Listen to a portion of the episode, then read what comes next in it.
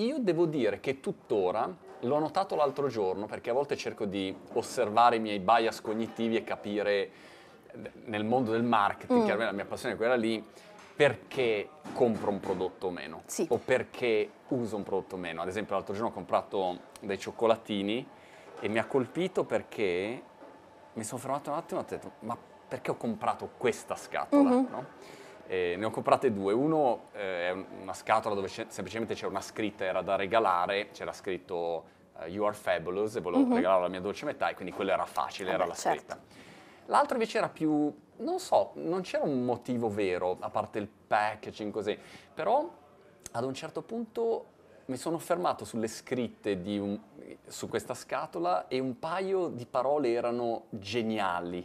Mm. Eh, Una era tipo uh, la, la liquidità è, è, è, è fluido, è liquido ma non fluido. E, non so, era una, una qualcosa che è, è come quello sì. shock, no? Quando uno ti deve ipnotizzare che dici aspetta che cazzo stai dicendo? Pam, andato secco. Sì, sì, che se poi ci pensi dici ma cosa ma vuole che dire? Che cosa vuol dire? Niente. niente. E però... Eh, e ti entra dentro, capito? Mentre certo. tu ancora non lo stai processando, certo. lui è già entrato dentro. E su, sullo shampoo a me colpisce molto perché ovviamente io non sono il target no. giusto, anche se vedo sempre pubblicità di shampoo, non so perché mi hanno targetizzato no. così. Però mm. se io, la cosa pazzesca è che un pelato comunque usa lo shampoo, cosa che uno che non è pelato non può capire, ma tu è come se avessi il riflesso condizionato. Certo, lo metti. E quando puoi scegliere hai lo stesso un condizionamento del marketing. Ah, dici prendo forte. quello per i ricci. Per dire, io prendo, per... se tu mi metti due shampoo davanti mm-hmm. e uno c'è scritto volumizer, io prendo quello. Il volumizer. Subito, perché ah, dico, okay. chissà che cosa cazzo succede. Cresco, ok. Per cui aiutami mm. a capire quali sono, diciamo, il, appunto dicevi, ci sono tre tipologie, ma... Eh, tutte queste descrizioni, sì. il coso, il satinato, il riccio, sì, il sì, volumizer, sì, sì. Che... aiutami, spiegami. Eh, allora, eh, c'è una, un, un grosso fenomeno di, di, di marketing che eh, caratterizza il mondo dei cosmetici, anche quello de, degli alimenti, che è quello che io chiamo dello scientifichese. Cioè ci sono queste descrizioni eh, che eh, richiamano un po' il linguaggio della scienza, quindi ti danno l'idea che dietro ci sia...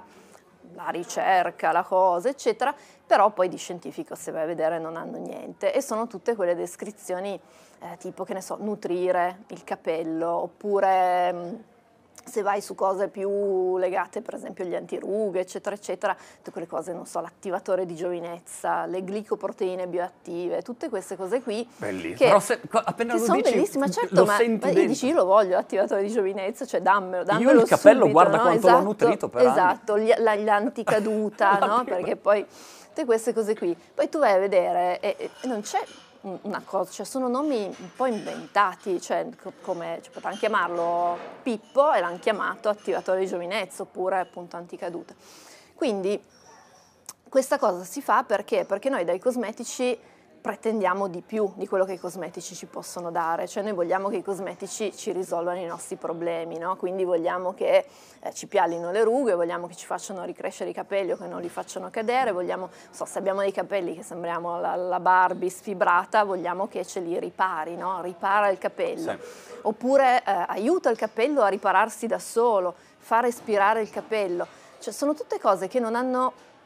Ne, niente di vero dietro, cioè non c'è una, una base di solida è, è una alla di cosa, marketing. È una genialata di marketing che ha un, poi chiaramente non è che ti possono scrivere proprio delle falsità, ci sono de, de, de, de, de, degli svicoli, delle de, de scorciatoie che fanno sì che loro possano scrivere queste cose stando all'interno di, di una legge.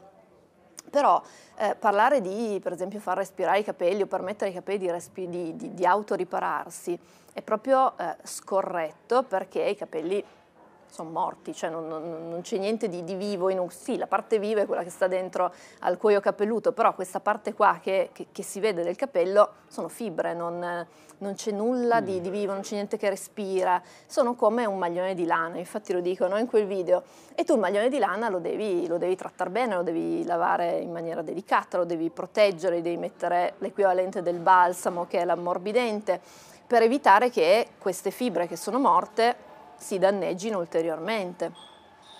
Per cui all'interno degli shampoo ci sono delle cose che hanno questa funzione qua, quindi che hanno la funzione chiaramente di lavare, ma che hanno anche la funzione di proteggere il, il capello, e sono questi ingredienti che eh, formano una specie di patina, di, di, di pellicola intorno al capello, okay. I siliconi, tutte queste cose che poi ne, nel momento in cui li nomini, aiuto, no? La gente ha paura, però ehm, Questa, questa parte qua vera non viene mai fuori e viene invece tradotta con, appunto, ti riparo oppure ti faccio respirare o ti nutro. Ci sono solo tre tipologie, perché poi vai al supermercato e ce n'è miliardi. Ce n'è miliardi, eh, ce ne sono tre perché eh, lo shampoo non è che può fare tantissime cose. Lo shampoo lava, e quelli della prima categoria, che sono quelli che io chiamo i duri e puri, eh, sono shampoo che lavano e basta. Quindi portano via il grasso, il sebo e queste cose qui e finisce lì. Quelli della seconda categoria invece fanno anche quel lavoro che ti dicevo prima, mm. cioè quello di eh, formare questa pellicolina intorno al capello. E sono shampoo che hanno dentro delle componenti tipiche dei balsami, e quindi appunto i siliconi, i sali quaternari d'ammonio, quindi queste, queste parole difficili, eh, oppure degli oli per esempio, che ehm, hanno la caratteristica di proteggere il capello esattamente come fa il sebo, perché il sebo... cioè, protegge il capello. Il, il, sebo sarebbe? Il sebo sarebbe questa roba grassa, diciamo, che esce fuori dal, dal bulbo pilifero eh, in continuazione e che va a ungere il, il capello. Okay. Lo unge e fa effetto un po' come quando hai, non so, un mobile di legno e gli metti l'olio, no? Per proteggerlo. Quindi il sebo ha quella, quella funzione lì. Ha lo svantaggio che unge, quindi dopo okay. un po' ti trovi questi capelli cioè, unti. Il famoso capello unto. Esatto. Quindi tu te li lavi, eh, però se tu lo togli li lasci un po' così all'aria, no? In balia del, di tutte le, le sollecitazioni meccaniche, tutte quelle cose che, che li possono danneggiare. Quindi questi shampoo della, della seconda categoria eh, hanno la, la funzione di andare a riformare la pellicolina, ma non ungono. Okay. E quindi tu hai capello pulito e lucente. Okay. Questi ah, lucente. lucente. Belli, ah, lucente, lucente è una parola meravigliosa. Beh, sì, perché poi vedi queste pubblicità con questi capelli che sono evidentemente finti, cioè, no? Con queste luci meravigliose e tu non ci avrai mai. Sembrano Brave, hai presente cioè, il film quello della Sì. Ok, quindi, quindi tu categoria. Che compri il volumizzante, sì. compri quello della prima categoria. Che pulisce e basta. In duro e puro, che pulisce e basta. No. Perché è volumizzante? Perché se tu togli il sebo e poi non riformi la pellicolina, lasci le fibre dei capelli separate e quindi ah. dai volume. Anch'io uso quello eh, comunque, okay. che dà, dà volume. Funziona bene, io lo vedo. Sì, sì, sì, infatti anche a me piace. Quelli invece della seconda categoria sono praticamente tutti gli shampoo che trovi in commercio, ah. per capelli lisci, per capelli licci, ricci, per capelli colorati, per capelli danneggiati, sfibrati, secchi, cioè praticamente tutte finiscono lì. Ok. E poi c'è l'ultima categoria che è quella degli shampoo delicati, quindi quelli no lacrime per i bambini, ah. che, hanno, che sono come i duri e puri, quindi lavano e basta, però un po' meno. Lavano semplicemente meno perché hanno magari dei detergenti più delicati oppure hanno un pH eh, neutro per evitare che i bambini, che i bambini piangano. Eh, che e però se va negli occhi piangono uguali. Vabbè, figli, però. Sì, però insomma in teoria, non in do, teoria. Cioè, do, dovrebbero essere formulati per, per non piangere.